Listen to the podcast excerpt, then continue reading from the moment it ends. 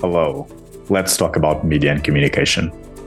Social media has become an increasingly important for higher education institutions to communicate with stakeholders, but there is still relatively little research on how they are using these platforms. And so I invited Isabel Sörensen to provide us new insights into the communication practices of Swiss higher education institutions and how they vary depending on the type of institution.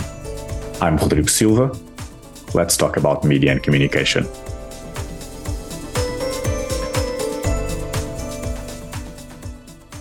Isabel, welcome to our episode. Thank you very much for having me. Isabel, tell us about the importance of talking about this, although it seems a bit obvious, about the social media presence, the dynamics of higher education institutions. Yeah, so I think first of all, it's important to say that we believe universities are very interesting organizations because they are in the cross section between society and science. And so, of course, they have this mission to educate skilled workforce uh, by teaching, generate new knowledge by research, but they also contribute to solve issues of society, societal problems uh, through this third mission. And a new channel that has been emerging is social media. And there is very little research on how universities, and when I say universities, I mean various types of universities. I'll come back to that, but how universities, they communicate with societal stakeholders on these platforms. And that we have been looking at in this study. Mm-hmm. You mentioned in your article that many studies have focused mostly, and I think you are addressing this, on high ranked elite research universities. And well, people assume that developments occurred across all higher education institution types as a whole. Is this true, or was there any other research gap that you wanted to fill?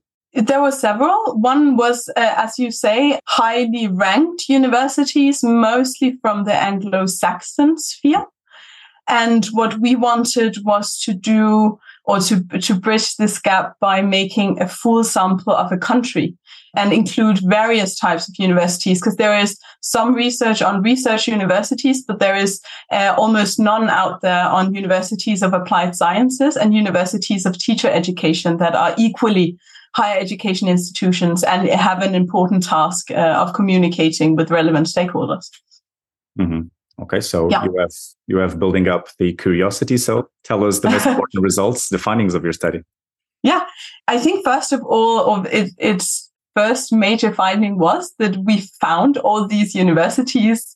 The full sample in Switzerland. Switzerland is a relatively small country, but it has astonishing 42 higher education institutions, and we found uh, the uttermost of them on all three platforms that we looked at. We looked at Facebook, Instagram, and Twitter we looked at the adoption when that they adopted their channels. We also looked at if they were using and how much they were using the channels and uh, what engagement with the content looked like.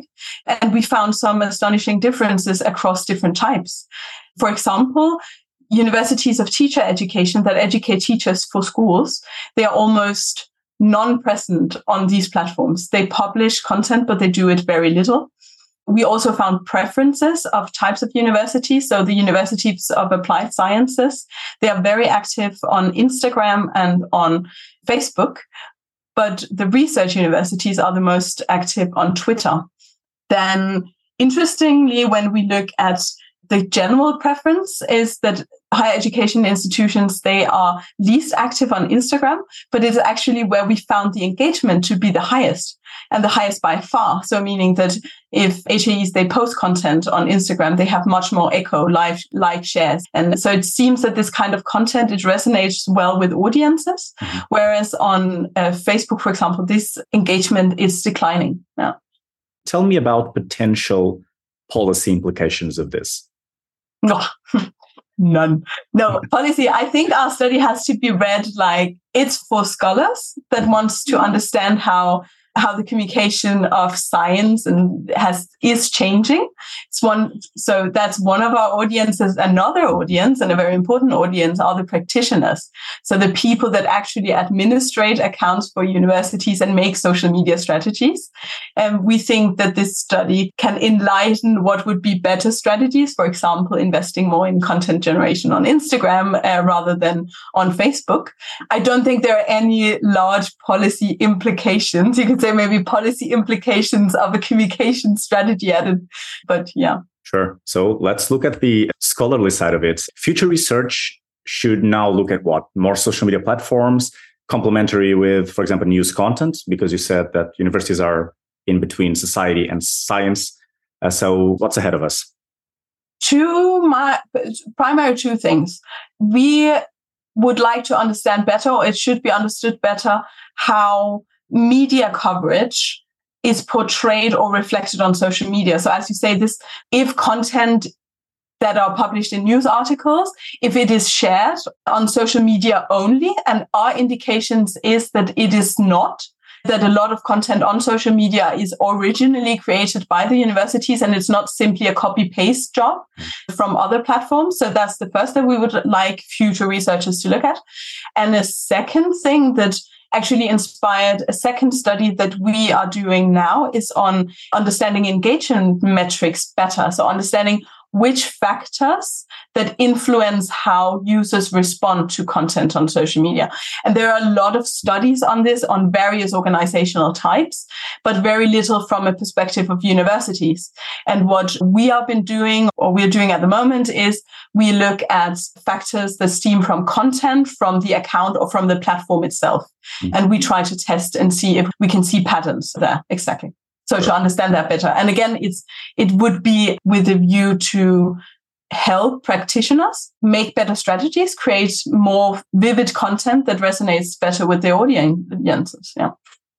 You mentioned some research already being conducted in this field. Can you provide a research or some additional resources about, about social media and higher education institutions?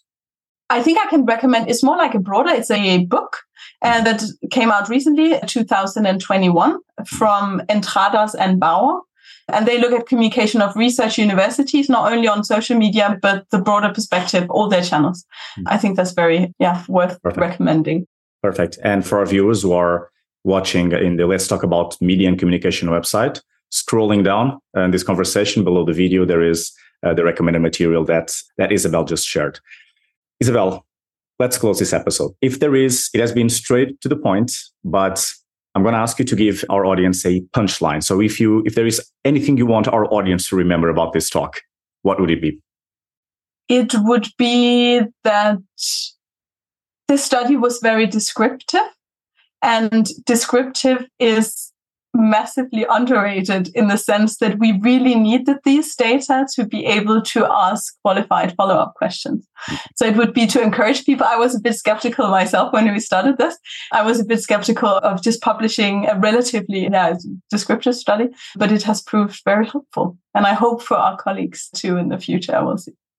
Straight to the point. Isabel, it was a pleasure. Thank you very much for having me. This podcast is powered by Cogitatio Press.